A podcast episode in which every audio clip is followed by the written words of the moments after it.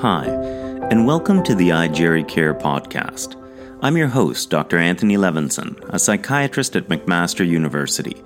And along with geriatrician Dr. Richard Sztramko and other healthcare experts, we're looking to help those affected by a dementia diagnosis. This includes patients and caregivers, as well as family and friends. We understand that a diagnosis of dementia can sometimes feel scary and confusing. This podcast, along with the rest of the iGeriCare initiative, was created in order to help relieve some of the stress that comes with a diagnosis. This series will cover a broad range of topics relating to dementia and will look to provide answers to many of your questions.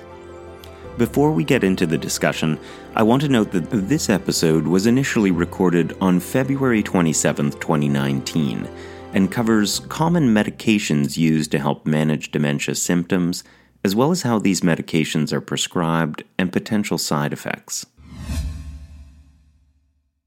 Good afternoon. I'm Dr. Anthony Levinson. This is my colleague, Dr. Richard Sztramko from McMaster University, and welcome to our sixth live event uh, as part of our iGeriCare series. Uh, today's live event is on the topic of medications and dementia. I want to remind people they can access the live event through igericare.ca slash events, also through our Facebook page. Our goal today is to keep today's session to about 45 minutes. If you can't stay with us for the whole session, uh, we will always post these recordings uh, after a few days on the iGeriCare events page. So thanks very much for joining. You can send your comments and questions through our events page or through Facebook. And we also had a few that were posted um, after our last live event that we'll try and cover today as well. Uh, if we don't get a chance to answer everybody's questions, apologies in advance. We'll uh, sometimes record an extra session where we answer them, or we try to answer some uh, in, uh, in text form by responding to them.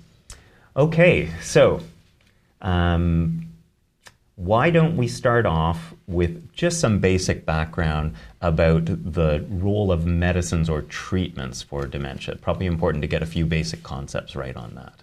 Sure, I, I think that's a great place to start. So, oftentimes when we are thinking about medications, we put them into several classes. So, one is do the medications actually change the course of an illness or are they disease modifying? So, if I gave somebody uh, a medication, could I cure their cancer by giving them that medication? Or could I get rid of their rheumatologic disease or their joint disease by giving them a medication? Versus, uh, can I treat their symptoms? Can I manage somebody's pain? In the setting of dementia, we often talk about behavioral symptoms or boosting somebody's memory and thinking capacity. So, a good place to start with dementia is that there's no treatment that's a disease modifying therapy right now. And we covered that in the, the lesson how dementia is treated. There's a few things that have been tried for uh, Alzheimer's that has these toxic proteins, beta amyloid and tau. We've tried medications that attach to those molecules and try and get them out of the brain. We've tried vaccines to try and get mm. those molecules out of the brain. There have been uh, many different strategies employed to help the brain heal itself and get rid of these bad molecules and unfortunately, to date, there's been nothing that's been proven to slow the progression of disease or get rid of the actual underlying process that causes Alzheimer's disease. So, no cure and really more experimental treatments, continuing to look for um, disease modifying treatments, but absolutely. Um, really at an experimental stage right now. So, what, what does that leave us in terms of uh, the treatments? So, uh, now we're into the realm of symptom management. Okay. And in this case, the, the target symptoms that we're trying to address with the medications are can we improve your thinking ability somewhat or your cognitive performance across the domains we've discussed previously and that are noted in the, the actual lessons themselves? If you're having agitation or aggression or having some psychiatric symptoms associated with it, such as depression, anxiety, or apathy, can we improve that somehow? Is it possible? A big thing that we notice as dementia progresses is that people lose their ability to function in their environment, doing their shopping or cooking or cleaning around the house, things like that. So, is it possible for us to give a medication and improve their ability to function in their environment day to day? And that's um, the, the realm that we're looking at then. Yeah, and in, uh, in the psychiatric uh, symptom world, uh, people will sometimes try medicines for the treatment of anxiety or depression or psychotic symptoms like delusions or hallucinations in the context of the various dementias. And you know, I think it's it's um, I want to say it's completely demoralizing, but there is not great strong evidence for the role of medications and even for symptom modification in many cases non medication approaches would still be the better place to start. Is that fair to say? Absolutely. I think the important thing to note about the medications, and we can break them down across their classes. So, are we talking about a cognitive enhancer, enhancer which improves cognitive capacity? Are we dealing with just the psychiatric symptoms? But uh, absolutely, I think a non pharmacologic, non medical approach is always the best place to start, and then adding in medications and also for people to have realistic expectations yeah. around the medications that we're prescribing. They're not a miracle drug that's going to cure everything. They have um, what's called you know, statistical significance and that there's a small difference. It's clear across studies that yes, they do work, but the actual size of the effect, you know, it's not. It's not. None of them are very large effects. I think we could we could talk a little bit uh, maybe later on about uh, some of the uh, clinical pearls or tips that sure. we might uh, say, because I think one of the things that we often see in medicine generally is people will start a medicine to try to help with a symptom. And even if it's not helping that much, or it's not helping at all, or the person's having side effects, sometimes they just keep getting the medicine prescribed. And we certainly see in people with dementia or older adults this accumulation of different medicines that you know maybe two years ago somebody prescribed yeah. it as a short-term treatment for insomnia and they've just they keep on keeping on and before you know it you have three four five medicines that may or may not be that effective so it's really important and i think you and i both do this quite a bit to to focus on deprescribing sometimes. So, absolutely, uh, one of the things you can do as a caregiver is advocate for your loved one and, and really bring that list of medicines and say, hey, are all these really necessary? Which ones are working? Um, in, in today's live event, before we get to the questions too, we, we did want to talk a little bit about the some some complex anatomy and, and how some of these medicines work um, because it's, it, it can be important for understanding the other side of the coin, which is when medicines and their side effects or adverse effects might be making cognition worse in somebody with dementia. So mm-hmm. let's spend a couple minutes talking about that, and then we've got quite a lot of questions coming in, which is mm-hmm. great. So we'll we'll hit those in a moment. So, at the risk of bamboozling people with terminology, I'm going to cover a couple of the concepts and, and bigger words that we're going to be talking about. And I think it's important. We, we will be simplifying things, but um, I think we want people to understand enough to make sense of how some of these medicines work and how some of the other medications, including over the counter ones, might cause uh, bad side effects for people with, uh, with cognitive problems like dementia. So, one of the heroes of our story is acetylcholine, which we're going to call ACH. And uh, you already referred to one uh, type of drug, which is cholinesterase inhibitors, or CIs. And we do talk about that in the lesson on treatments. And one of the uh, evil characters in our drama today are anticholinergic drugs or anti ACH. These are uh, medicines who have, as one component of how they work, blocking of acetylcholine or ACH. So let us move now to our diagram. So this is a very simplified diagram uh, showing an imagined connection between two neurons or nerve cells. Uh, this is very simple because it turns out there's hundreds of millions of these guys in the brain, and there's a lot we don't understand about the brain. But here's what we optimistically think we do understand um, memory cells in various parts of the brain, including the centers that seem to be most responsible for memory and often most affected by dementias like Alzheimer's, they, they seem to rely heavily on ACH for the communication between those nerve cells. And uh, that seems to be very important in the function of memory. So, back to how our CIs or cholinesterase inhibitors work.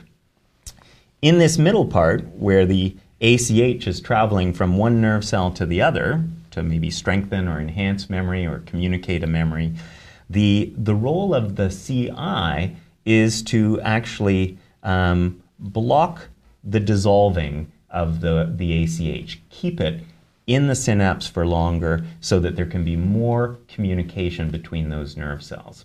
So that's kind of the role uh, at the chemical level of the CI to make more ACH, more acetylcholine available for neurotransmission because in many of the dementias there's a death of these cholinergic or ACH cells and we think that plays a really important role in the decline of memory.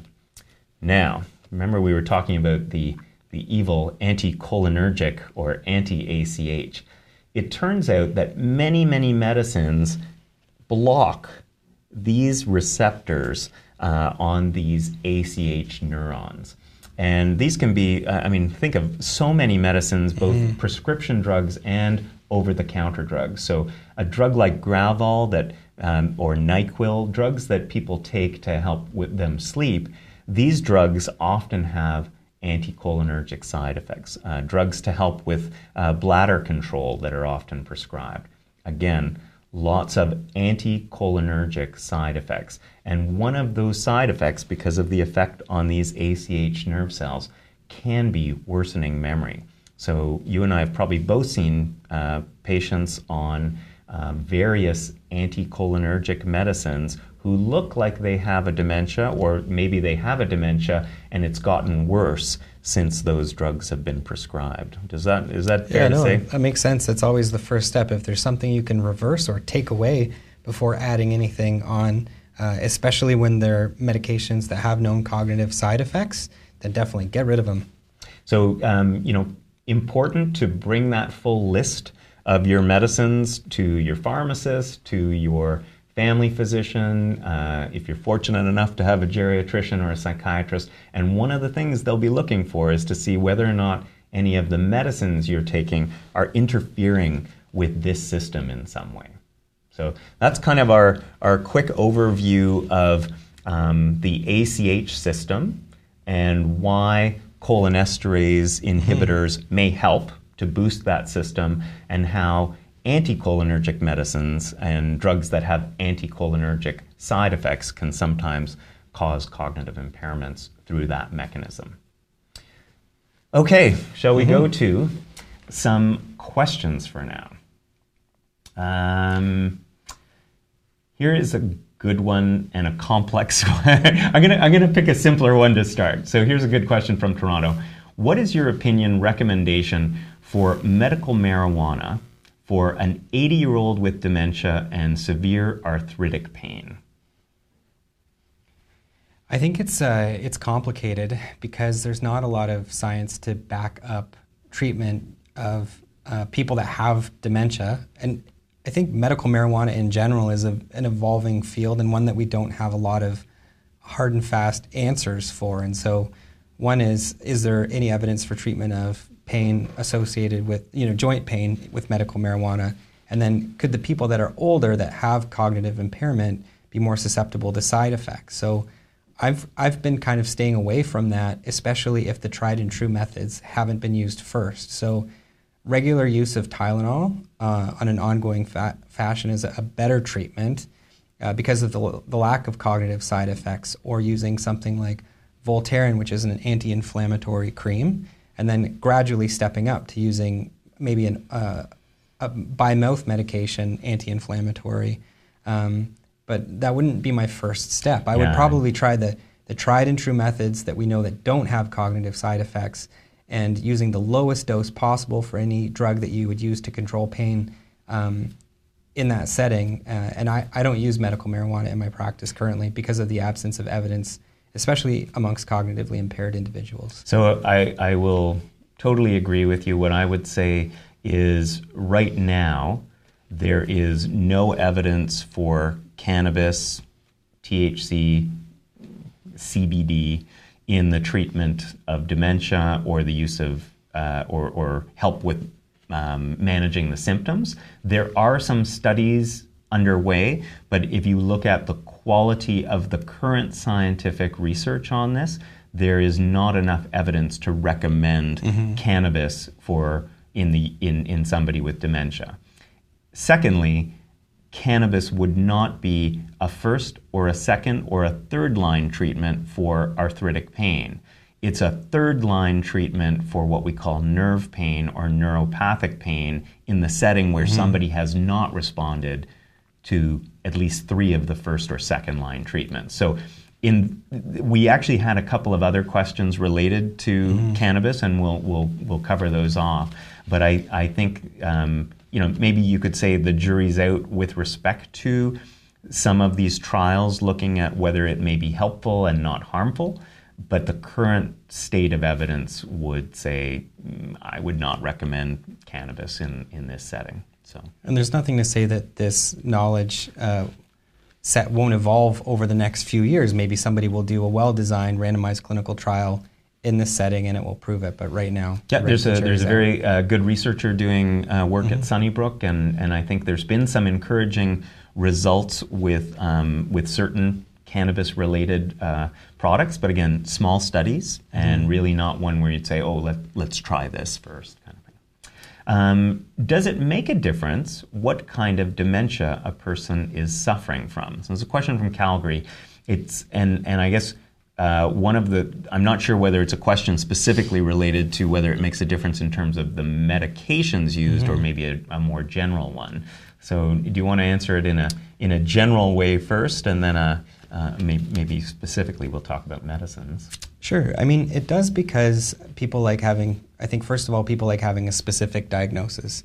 It's hard just to say that you have dementia and then the family has to go and read through, well, do I have dementia with Lewy bodies? Do I have Alzheimer's disease? Do I have Parkinson's disease dementia? That's too overwhelming. So it does matter because the different um, dementias have different symptoms and different physical examination signs that we should be able to be fairly specific about. So um, I think that's the first step. The, the second step is that they all have different pathology, meaning the insult that's happening to the brain when you look at it under a microscope is very different. So the toxic protein that we've described previously in dementia with Lewy bodies is called alpha synuclein. I know it's a complex technical term, but that's much different than the tau and beta amyloid that you see. And so, if you were trying to treat those diseases with disease modifying therapy, you would certainly want a different approach because they're different diseases. The, the next step is um, when we're talking about treatment with, let's say, a cholinesterase inhibitor trying to boost the levels of acetylcholine or ACH to improve cognitive function, Alzheimer's disease definitely has a lower level of acetylcholine than some of the other dementias. Dementia with Lewy bodies probably has the lowest amount of acetylcholine or ACH in the brain, so they're more likely to respond to something like a cholinesterase inhibitor in clinical trials, whereas um, behavioral variant frontotemporal dementia doesn't respond at all to cholinesterase inhibitors. Yeah. So it so does it does make a difference both in terms of, all of those understanding the diagnosis yeah. and knowing uh, having a better sense for the family too on how the journey may go. I mean, even though there's some variability for sure. And I think uh, for the medication management, some dementias may be have a slightly better chance of responding to mm-hmm. medicines like the cholinase, uh, cholinesterase inhibitors or the CIs. For sure, though, some of the medicines that are sometimes used in the management of agitation, antipsychotic drugs, uh, people with Parkinson's disease dementia or Lewy body dementia may be even more sensitive to the adverse effects from some of those treatments. So again, that that would be another reason why it can definitely make a difference uh, what kind of dementia a person is suffering from.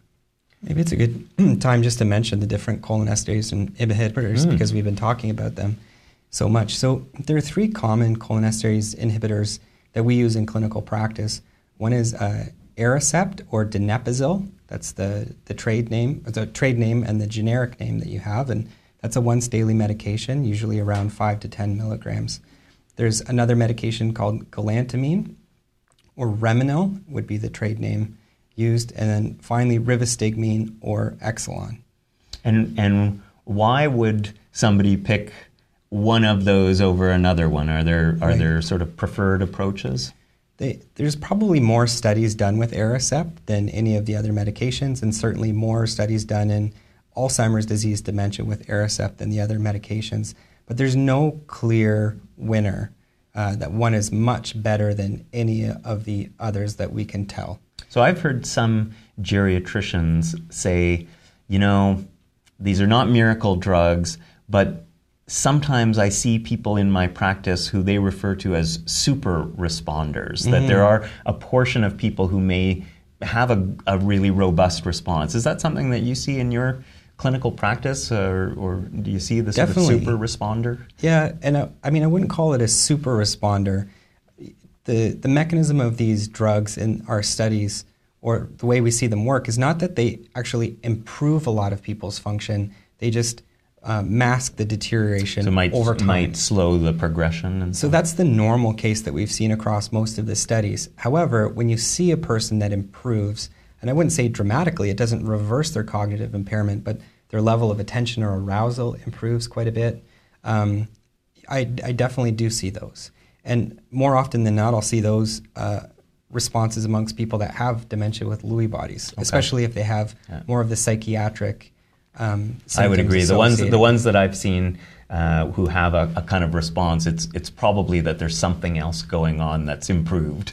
Uh, either yeah. a Lewy body one that sometimes looks like confusion or delirium, or they have like an anxiety or depression, mm-hmm. and and that improves at the same time. Uh, and I think the challenging part about um, that is that there's no way to predict. Yeah. And the opposite is true, where people will say, "Well, I don't see a big response." in my loved one, but that's not what you're looking for. Yeah. You just know that if you studied that patient, person and followed them over time, their symptoms would be better if they were taking the pill versus taking a placebo. I think it can be a tough and a, and a stressful decision sometimes mm-hmm. for families and for the patient about, you know, is it is it helping at all? has nothing happened? How do I know? Should I stop it? And there isn't always an easy answer on that. Some of it depends on whether somebody's having a lot of side effects. Um, and I think, yeah, no, it makes a lot of sense. And we'll counsel people on what they can expect in terms of side effects. So, um, most commonly, people will experience stomach upset, so nausea, mm. decreased appetite. Occasionally, in severe circumstances, they'll have vomiting or diarrhea. There are instances where, because acetylcholine or ACH is involved in your heart rate, when you boost the levels, it can slow your heart rate, and people may actually pass out or feel weak or tired because of uh, a slow heart rate. It can cause confusion, right? So it can worsen yeah. symptoms in some people and can certainly cause bad dreams in some people. You probably shouldn't take this medication. You definitely should not take this medication if you have an active seizure disorder or active bleeding from your gastrointestinal tract as well. And one thing I think people will come up against these symptoms when they're first starting a medication, like you know they're feeling nauseous or they you know they're feeling upset stomach, they have diminished appetite or a little bit of diarrhea. But generally, over time, you'll be able to see diminishment of those side effects. So I encourage people, if they're mild side effects, to really try and push through because they won't see the benefits unless they get through that initial phase but definitely, if you're causing a lot of side effects and diminishing somebody's quality of life yeah. for a drug that's not a miracle drug, then you definitely would want to stay away from it. So here's a, a question Any suggestions for treating agitation or aggression? Uh, risperidone 0.25 milligrams twice a day and Seroquel 12.5 milligrams twice a day not helping also using Exelon patch uh, times for a year. Uh, father is experiencing caregiver burnout with mom. And also experiencing insomnia and using mirtazapine 15 milligrams at night. I'm not sure if the, the father's the one having insomnia or whether that's the, the patient. And again, we, we should specify we're not really able to give direct medical advice, but we want to make this more uh, broadly applicable in terms of some learning points. And, um, you know, of the medicines used, in, in, so I guess step one management of agitation and aggression, non pharmacologic approaches are probably the best bet. Medicines are kind of a last resort. A lot of them do have risk of serious adverse effects, uh, including death and uh, you know so they're they have other side effects as well so we we don't tend to recommend them i think it's fair to say too that there's not a ton of evidence that these mm-hmm. medicines that we do often use and you can see this is somebody who's you know had a couple of trials of different antipsychotic medicines so both risperidone and quetiapine are two different classes of antipsychotic medicines so you know people use these medicines even if there's not a ton of evidence um, risperidone would probably be the best evidence uh, mm-hmm. medicine, and that's you know that dose is not unreasonable. I guess one of the things would be you know uh, trying to understand the behaviors, understand the environmental triggers. Um, those two medicines, I would say, are fairly commonly used, mm-hmm. and those are not outrageous doses. Mm-hmm. Um, so you know, what what do people do? after that? Well, sometimes people look at trials of other classes of medicines. If you say, look, two antipsychotic medicines, which are, you know, maybe the, the best we've got, well, has there been a trial of a mood stabilizer? Has there been a trial of a antidepressant medicine? Uh, has there been a trial of other medicines that sometimes can be helpful with responsive behaviors? So it it's maybe highlights the lack of there being a, a clear best evidence approach that people often try multiple different medicines and in combinations and that's where it kind of gets messy because often you know it, it, there's just not a really effective treatment for it so not sure if you have any other no i think i mean those are two of the the common medications that i would use in that in that setting. Um, i think though important along with everything that you just said is to be specific about mod- monitoring for side effects. So it's one thing to put somebody on risperidone, but definitely you or I perform regular physical examinations on our patients to make sure they're not developing the Parkinson's like side effects, yeah. or if they're on a medication that causes uh, problems with electrical transmission in their heart, I am getting an electrocardiogram or an electric map of their heart to measure that on a regular basis. And then always trying to, after periods where things have maybe stabilized, trying to decrease the doses of medication to see what would happen. And in the situation where they're still agitated, you, do, you wouldn't do that. You'd probably increase the medications.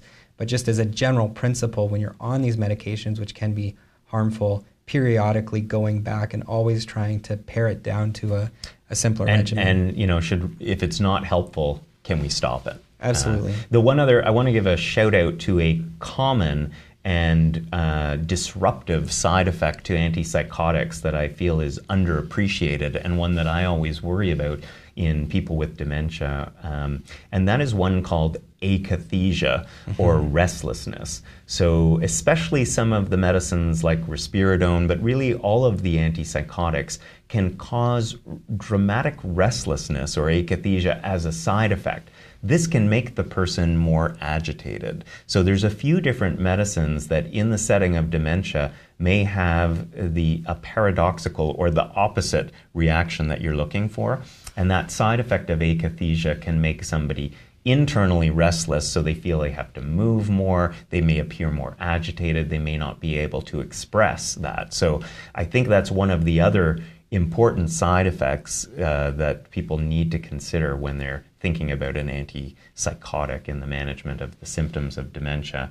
The other thing that I always get a bit perturbed about is off label use of medicines for mm-hmm. sleep. Now, in this uh, case, somebody's using mirtazapine, which is an antidepressant medicine that has um, uh, sedation may be a beneficial side effect. So, with both the quetiapine or Seroquel and mirtazapine, I notice a lot of people using those medicines now off label. In other words, Health Canada has not approved mirtazapine as a drug to help with sleep. Health Canada has not approved quetiapine as a drug to help with sleep. All of these medicines have side effects. None of them have compelling evidence that they're great for help with sleep. So I think always be cautious about that. Mm-hmm. Um, and, um, you know, if it helps, great, maybe, but still monitor for, you know, if it's helping and something else that was started, you know, can you come off of it? So I think it's a great point. And,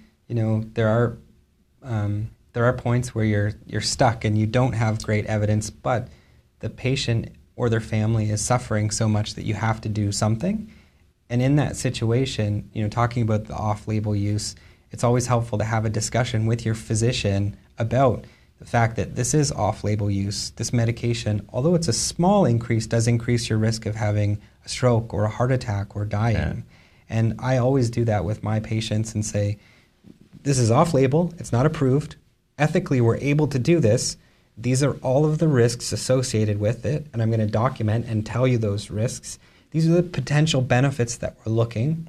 These are the steps that we're going to take to decrease the risks of a bad thing that's going to happen, and and this is how we're going to monitor for those things. Yeah. So treat it as a treat it as a, a, a test, a trial. It's an experiment, yeah. really. And, yeah. And if it helps, great. But if it doesn't, here's our cut point. Before we move on to the rest of the Q&A portion of the show, I'd just like to take a few moments to tell everyone a little bit more about the igericare.ca website. Here you can find a number of lessons which cover a range of topics, from the basics of understanding dementia, management options, brain health, and caregiver wellness, to name a few. In addition to these lessons, you'll also have access to our live event video recordings as well as email based learning options. We're constantly looking to raise awareness about iGeriCare, develop new educational materials, and maintain this as a free resource for caregivers. If you'd like to help, you can support our program by clicking on the donate button on the top right portion of our website. 100% of your donation goes to iGeriCare. Now, with that out of the way, let's get back to the show. Lots of great questions coming in. Um, question from St. Catharines. My wife takes 10 milligrams twice a day of memantine. She appears to have stopped most of her anger, but she's still unable to do very simple things. Would an additional type of drug be helpful or just leave things as is? I mean, that's that's a great question. Do you want to do you want to just describe memantine first, because it's not one of the ones that you mentioned earlier? Yes. So um, memantine is an NMDA receptor antagonist. So it's different. We talked about ACH being a neurotransmitter and being useful for uh, memory propagation as well as a lot of other things throughout the body. But um, uh, NMDA receptor and the glutamate pathway is important in uh, neurotoxicity. So, the death of neurons, we think. And by blocking that receptor, potentially we can decrease the amount of harm that the nerve cells experience and hopefully stabilize disease over time. And right now, um, you know, memantine is a is a can be one of the other effective tools in the toolbox in mm-hmm. terms of um, a cognitive enhancer from a different category it is not covered on most provincial uh, formularies, to my no, knowledge. So no, no. you have to pay out of pocket, or maybe some people's insurance. So mm-hmm. it's it's less commonly used. Uh, here. So back to the question: um, Is there any benefit? It sounds like there's been some benefit in terms of some symptoms like anger. Um, is there any added benefit of uh, adding something else to the to the memantine? I think um, so probably what we would consider is adding a cholinesterase inhibitor in that setting. Um, I do question why that wouldn't have been tried. So mm. going back to your doctor and, and making sure it hasn't been tried already, or making been, yeah. sure that there wasn't a contraindication or reason not to take the medication, such as you know low heart rate or a heart block yeah. or something to begin with. Um, if there hasn't been a contraindication and the memantine has been working, and you really think that the person will have a benefit, or you think there could be a benefit and you're willing to take that risk, then you could do that. But kind of, memantine's approved for use in moderate to severe dementias, whereas cholinesterase inhibitors are uh, approved for mild, moderate, and severe dementias. So if you're at the severe stage, the likelihood of you taking an additional medication and all of a sudden going from not being able to do your laundry to being able to do your laundry is really unlikely. So again, we can't give specific yeah, but, medical but, advice. But always evaluating the risks of Yeah. too many medicines, increasing doses versus the benefits, which may not be clinically that that big. So it's always important to evaluate that. That makes sense. So if you're on one medication or two medications and you're a fairly robust person that has a lot of um, you know good body mass and hasn't had a lot of side effects from medications in the past, then you can try it. Um, but And I do think, you know, again, back to sort of what we were talking about at the beginning, maybe a few clinical tips, sort of start low, glo- go slow is one Yeah. of those. And sometimes it might be better to have just one medicine and continue to optimize or titrate or increase the dose. In other cases, if you can't tolerate the higher dose, maybe the low dose of two medicines could be useful, but it's just, it's such a dangerous game of having too many medicines. So I, I would say, on balance, there aren't many people that we see where we say, you know what, you're not on enough medicines. Mostly the issue is just way too many medicines. And maybe one or two were effective back in the day, but who can tell now? Because it's just a toxic soup. right. So, okay. So many good questions coming in. Uh, question from Fredericton Do anticholinergic medications worsen dementia if Lewy body dementia is present or Parkinsonian symptoms? Um, I think the best answer for this is probably yes. So, uh, anticholinergic medications seem to be able to worsen cognitive symptoms in people even without dementia. Um, and there are um, people who have Parkinsonism that might be caused by antipsychotic medicines. One of the treatments for those symptoms, not in people with dementia, can be the use of anticholinergic drugs. So that's a setting where somebody doesn't have dementia, they're given an antipsychotic medicine, they develop Parkinsonism. Anticholinergic treatments can be helpful for them, but those patients may also develop cognitive side effects or impairments from the anticholinergic medicines. And we do see cognitive side effects with anticholinergic drugs in any of the dementias, including Lewy body dementia. And So you, you would probably say, you know, 95 times out of 100 or 99 times out of 100, taking an anticholinergic medication in the context of Lewy body dementia would be a bad thing. yeah. Probably, well, probably Eva- 100% evaluate the, the, risks time, and benefits. There may be You know. there may be a compelling reason, Mm-hmm. uh, but uh, be aware that there's a risk of worsening cognition with any anticholinergic. You haven't mentioned multi-infarct dementia. My father was diagnosed with this after he died from a stroke. So that's uh, we we uh, multi-infarct dementia is the term that used to be used. Um, we uh, we tend to refer to it now as uh, vascular dementia, and um, as with many of the dementias, in in life the label that we say is you know it's possible or probable. So if somebody has had uh, multiple strokes, their risk of developing uh, a vascular dementia or a multi-infarct dementia goes up. Um, again, some of the some of the medicines that we're talking about now uh, can be helpful in the setting of vascular dementias as well. And as we talk about in uh, our lesson on the types of dementias, uh, good blood vessel health and managing your risks of uh, primary, you know, stroke prevention is one of the best things that you can do if if somebody has a, a vascular dementia. Absolutely. Anything else to comment on that? No, it's great. Another tough question. Please comment on current best practice re deprescribing uh, cholinesterase inhibitors or CIs in severe end stage dementia. So I, I think a, a good starting point for this question is Is there any evidence that cholinesterase inhibitors provide benefit in end stage dementia? And the answer is yes, they, they do. They can um, provide an improved cognitive score, they can improve behavioral symptoms, uh, and the same goes for memantine as well. The question I always ask myself is you know, before that happened, I'm always looking for side effects. So if you have any kind of side effect in any way, and your dementia is se- severe, I'd get rid of it. Um, and then when you're kind of in a bedbound state, or you're having recurrent aspiration, or you're experiencing weight loss, and it looks like potentially the cholinesterase inhibitor is impacting your appetite, you have less than a year left in your life or expectation of living less than a year, then also I would get rid of it in that sense. And then you never just get rid of it cold turkey. Yeah. Usually you'll taper it down, slow increase up in medications, slow taper off in medications, and then you can observe if the patient's getting any benefit. If you get rid of the medication and there's agitation or increased anxiety, uh, increased calling out, then you could always put the medication back on. But it's worthwhile trying. And I think people get a little bit hung up on this and, you know, well, I can't get rid of the cholinesterase inhibitor. It's not a life sustaining therapy, it's not yeah. a, a, miracle drug.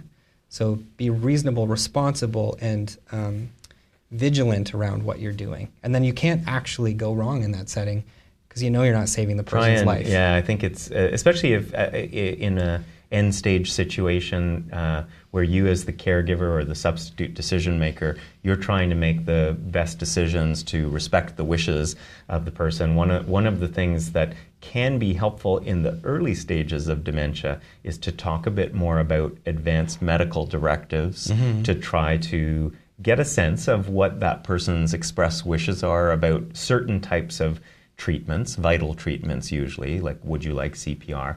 But you can ask some questions early on about, well, what about certain medicines? And, uh, you know, so I, I, think that's a trend now that we're not great at doing is yeah. actually end of life planning and advanced medical directives and having some of the conversations uh, early on in the stages of dementia can really help the substitute decision maker to be sure that they're acting in the express wishes of that person so that when the time comes to make a difficult decision and you're evaluating the risks, benefits, and, and uh, quality of life, you have a clearer sense of what the person with dementia's eh, you know, express wishes or preferences and values would have been. So I would encourage people to look. There's some really good. I, I think we're probably going to do a live event on end of life planning and advanced directives and, and things like that. But um, you know, the more you can talk about some of these challenging conversations early on in the process, uh, the better you can be sure that the values and preferences of the person with dementia are respected uh, later on. I always tell my patients, um, you know, they're not easy conversations to have. They're uncomfortable conversations to have. And I think that's why doctors and patients and allied healthcare providers can sometimes be avoidant. But uh, what's much more uncomfortable is when you get in the situation where it's a high stakes game and it's really and like life or death planning and you don't have that information. It's much more uncomfortable when you arrive at the setting where you don't know what the patient would have wanted uh, and you can't make an appropriate decision. So, and then you have p- people like me that just show up at cocktail parties and start talking about these things inappropriately. but uh, you know, I, I think it is really important to have these conversations. We have so many good questions. I'm, I'm going to try and keep going to get through them. Um, some are, are, comments too. Uh, general feedback drug names are difficult to remember. It would be great to have a written list so that we can discuss uh, with the doctor. On our iGeriCare lessons, we do have the written names of some of these medicines, and I totally agree. Uh, not only are there a lot of different drug names, and some of them are difficult, as doctors, we invent two different names for every drug, you know, a generic and it's a terrible. trade name, just to confuse people more. So, sorry about that, wasn't my idea. Uh, but in the iGeriCare lessons, we do often write down the names of some of the, the longer drug names, and, and we put both the, the generic drug name and, and the trade names. So uh, that's that's one one way around that. A helpful thing to do maybe is also ask for a blister pack. Um, you know, it's like an easy thing to do where the pharmacist will put all of your medications in kind of a cardboard plastic cutout where all you have to do is pop out your medication for morning, uh, noon, supper, and bedtime. And you can make sure that the patient's taking all of their medications, but at the same time, it provides you instant access to a, a, a list of almost all the medications. Occasionally there could be bottles outside, but it's an easy way to have a list. Then you just take the blister pack with you to your doctor's um, appointments and you can have them explain what the different pills are used for. Um, many of the many of the pharmacies now offer either a secure online approach mm-hmm. where you can kind of log in and print out your list, or certainly if you go to the pharmacy and request the list, a that's always a good. Yeah. And and many physicians, it's good to bring the actual dosette or blister pack or pill bottles with you when you go because um, it's very helpful sometimes just to check what's, what the label is as the as the healthcare provider. I think it's also important um, if you're the, the care provider, let's say you're a daughter or a son, when you're going in to discuss medications, because medications can have such profound cognitive side effects. You know, I've had patients where the husband is taking the wife's Tylenol number threes. And so just finding all of the medications, whether there's empty pill bottles or active pill bottles, a blister pack, Getting note, all note, of them. Note to self: the shoebox is not a the suitable. Yes. I, I, have absolutely yeah, yeah. seen people who have brought in the pills in mm. one big uh, mix, and yeah. it you know so uh, dosettes, blister packs, and deprescribing mm-hmm. lists. Yeah. Um, I'm I'm tempted to make a bit of an executive decision that we we keep going sure. and extend this uh, session. Maybe we go to the another 10 minutes because we're we're really at our 45 minute mark. Um, hey, but caregivers, care partners aren't given training on how to properly engage people living with dementia and how to use non pharmacologic, non medication approaches. Uh, let the docs prescribe training for the care partners instead of antipsychotics. Uh, and I, I think that's really part of our uh, role with iGeriCare is to provide high quality, online, accessible, evidence based education for caregivers. Uh, we do include conversations about the medicines, but as we've talked about, uh, the most important interventions are non medication related. Um, so hopefully, this service is, uh, is helping to improve that. And I think um, connecting the different services, so definitely we have people that tune in from across Canada and actually the United States.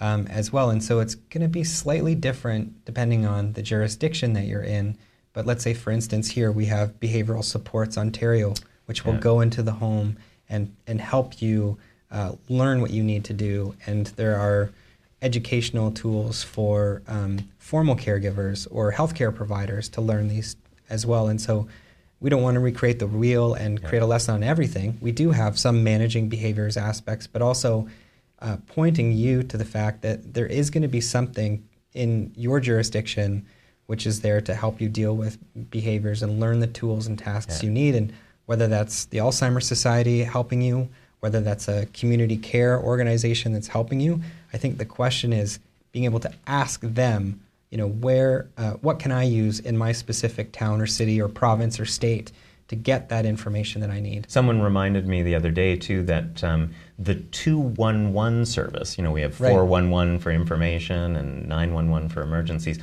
211 exists as a service across many areas of the country, mm-hmm. and you can dial that to find out about community and social services related to it. They have sort of skilled, trained operators, and many of them speak multiple languages and will provide you an answer on the phone or contact you back with information about community resources. Um, we got to thank you for talking about the fact that antipsychotics can cause the very behaviors they're supposed to address. Here's a tough one. What is the evidence regarding the use of high doses of metformin for what some believe is type 3 diabetes or dementia related to insulin levels?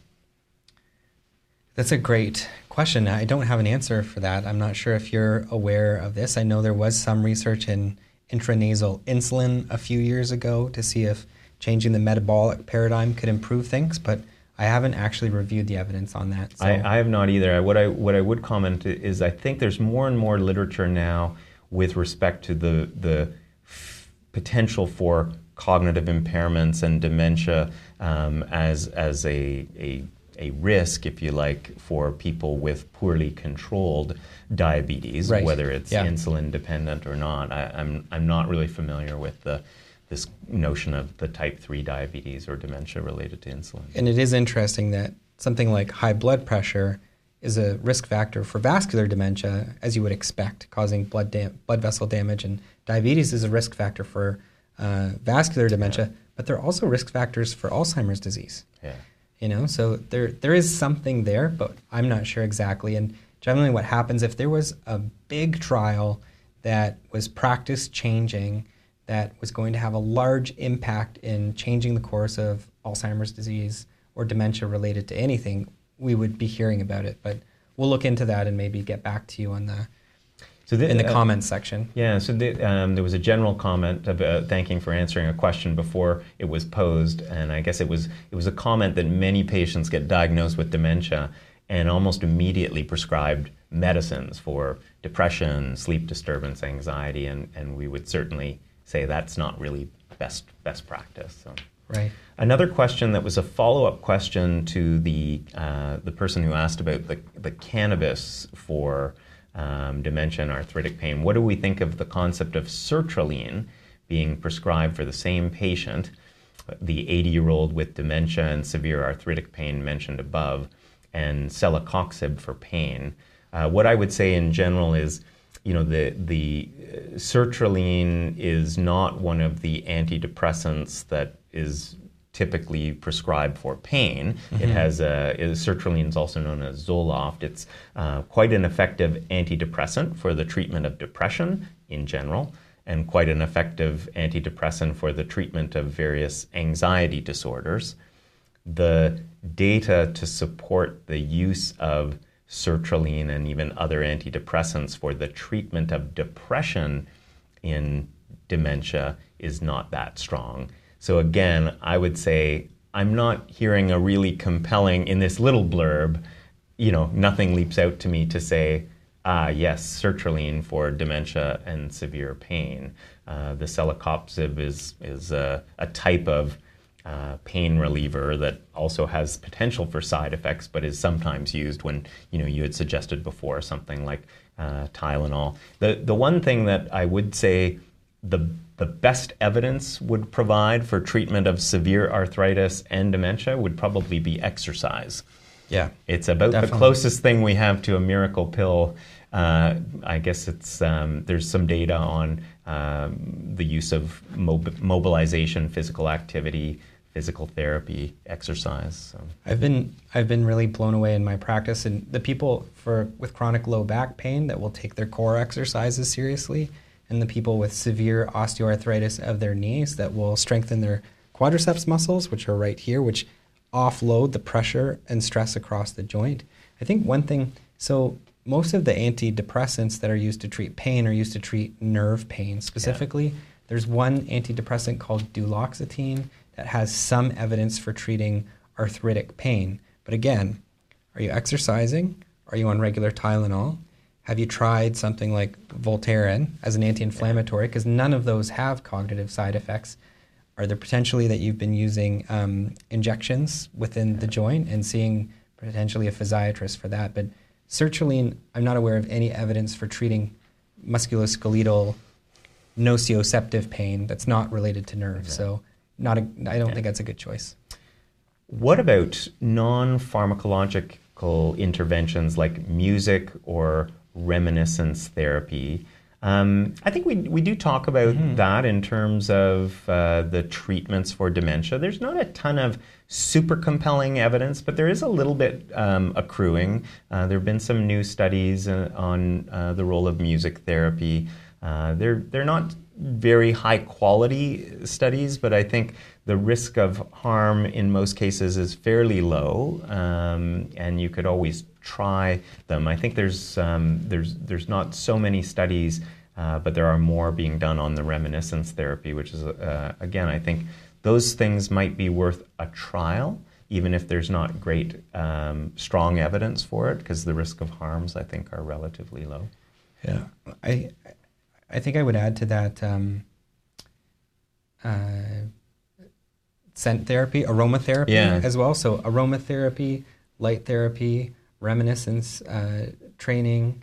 You know, I, I, find that interesting. Music therapy. I find it interesting that there's a, a bit of a signal across each one of those different domains. That there are studies and they are showing that there's positive impacts, but they're not high quality. And so I think we've talked about this before and maintaining a creative approach because let's say you know jazz music might not work for everybody right, right? it kind of depends on your, your personhood before you had and certain i can Dementia. imagine i have a sensitive smell i can imagine certain ar- aromatherapy would really annoy me as the care provider but it, it might take you a while and some trial and error to find the right type of music or aromas that are helpful I think that might be the reason why these studies are hard to do, is Yeah. because it's not just one easy intervention. So you can try them out, and you said there's little harm in trying them. So Yeah. The um, uh, another feedback. Thank you for the incredible opportunity. I look forward to these sessions, and uh, thank you. I'm really glad people can join. Uh, I, you know, we try and stick to the 45 minutes, but there were just a ton of really good questions. I'm saving a doozy for the end as well. Uh, in the UK, they're using ultrasound for Alzheimer's. Is that real? uh, Nothing's real in the UK, is it? Well, I think you know just because you're doing something with in the confines of scientific study doesn't mean that there's a real large impact. And usually, what happens is there'll be one study that happens, and then there'll be multiple other studies that happen that will validate your initial approach. And so, um, I don't get too excited. I remain cautiously optimistic, and you know, this is not been translated into I'm, yeah, I'm not really sure what, whether this is part of a diagnostic workup or being used as a as a therapeutic thing. I mean, I could understand if it were if it were part of a research protocol where you might be looking for you know vascular lesions as part of an ultrasound of the arteries, or, or do you, are you aware of some not, kind of treatment? I'm not aware of anything like that, or the, the transcranial magnetic stimulation stuff as well. right? Yeah, There's- TMS is that's a Yeah. treatment that's uh, you know has some evidence for the treatment of depression, but Right, not yeah. so not so much in the setting of dementia. but active research going on in, in these Yeah. areas. Um, final question, and this is a toughie. Uh, well, actually, one one comment that came through prior to the session that I think reinforces things. I discovered as a participant in an Alzheimer's study that an unrelated drug I was on was causing brain farts, and I think Right. this sort of highlights what we were talking about. There's a lot of medicines out there with the potential for anticholinergic or other side effects that might worsen memory impairments or other symptoms in Alzheimer's. So very important to look at the full picture, all of the medicines, you know, talk to the pharmacist before you start on an over-the-counter drug because as we were saying, things like NyQuil, Gravel, Gravol all have anticholinergic side effects. Talk to your doctor before uh, taking, you know, uh, new prescriptions. Ask them if you can come off anything, the deprescribing. Um, you know, those, those things are all important to try to minimize the risk of harms. Okay, and our closing. I have a question about aggression and agitation in someone with Parkinson's and vascular dementia. He's refusing meds most days, and when not taking Seroquel, gets extremely paranoid as well. Makes it hard to visit him and interact with him. What can be done since the Seroquel can be uh, can only be given orally? So a lot of issues with this. That's why we saved it to sort of do a mini unpacking.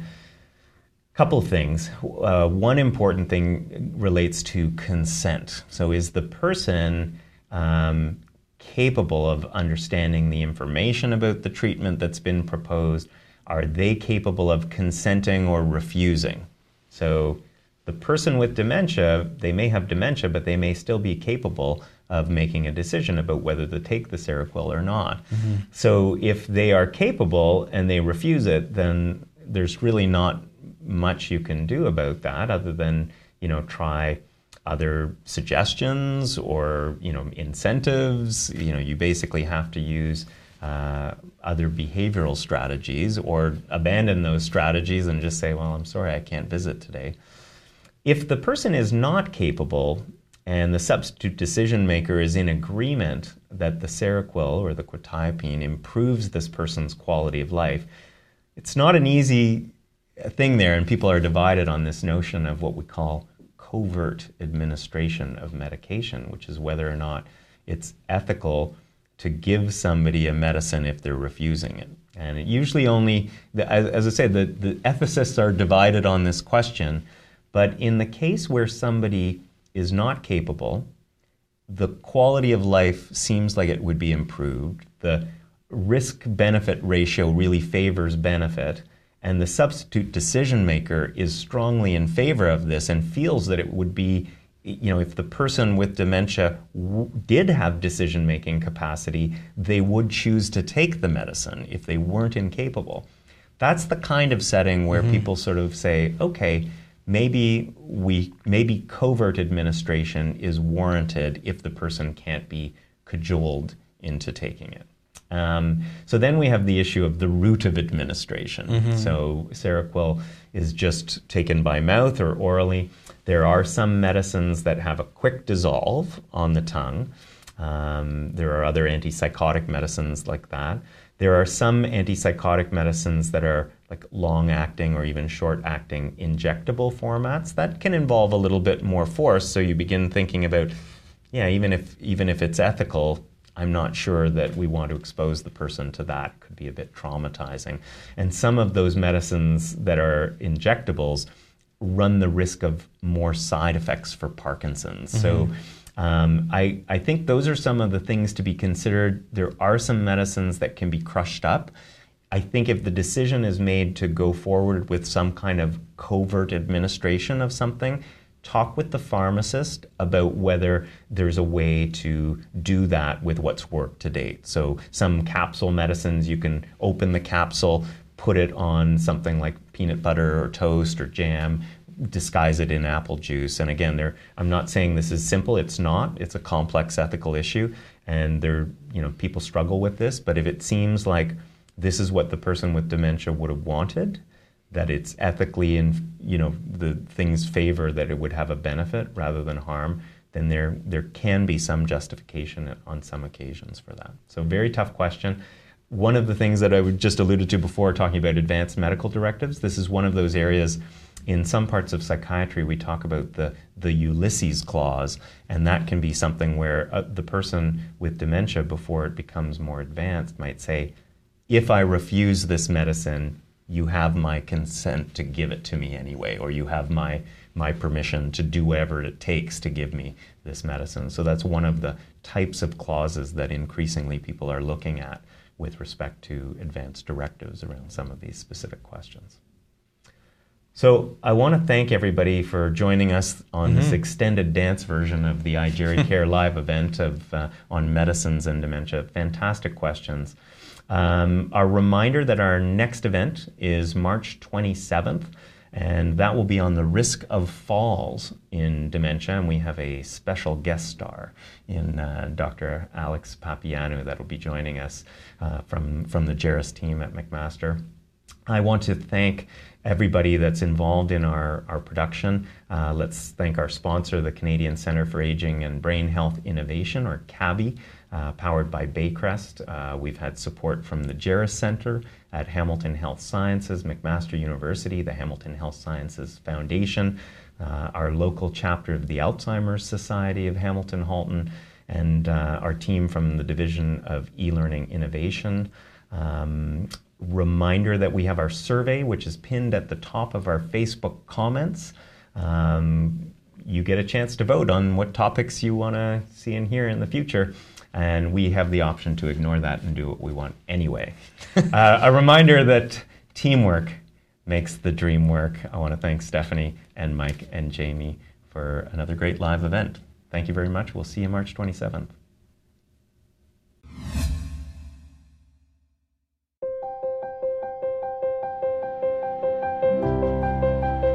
Thanks for tuning in. If you enjoyed the episode, you can subscribe to our website so you don't miss a thing. And if you didn't enjoy the episode, let us know how we can improve. Thanks, and we'll see you next time.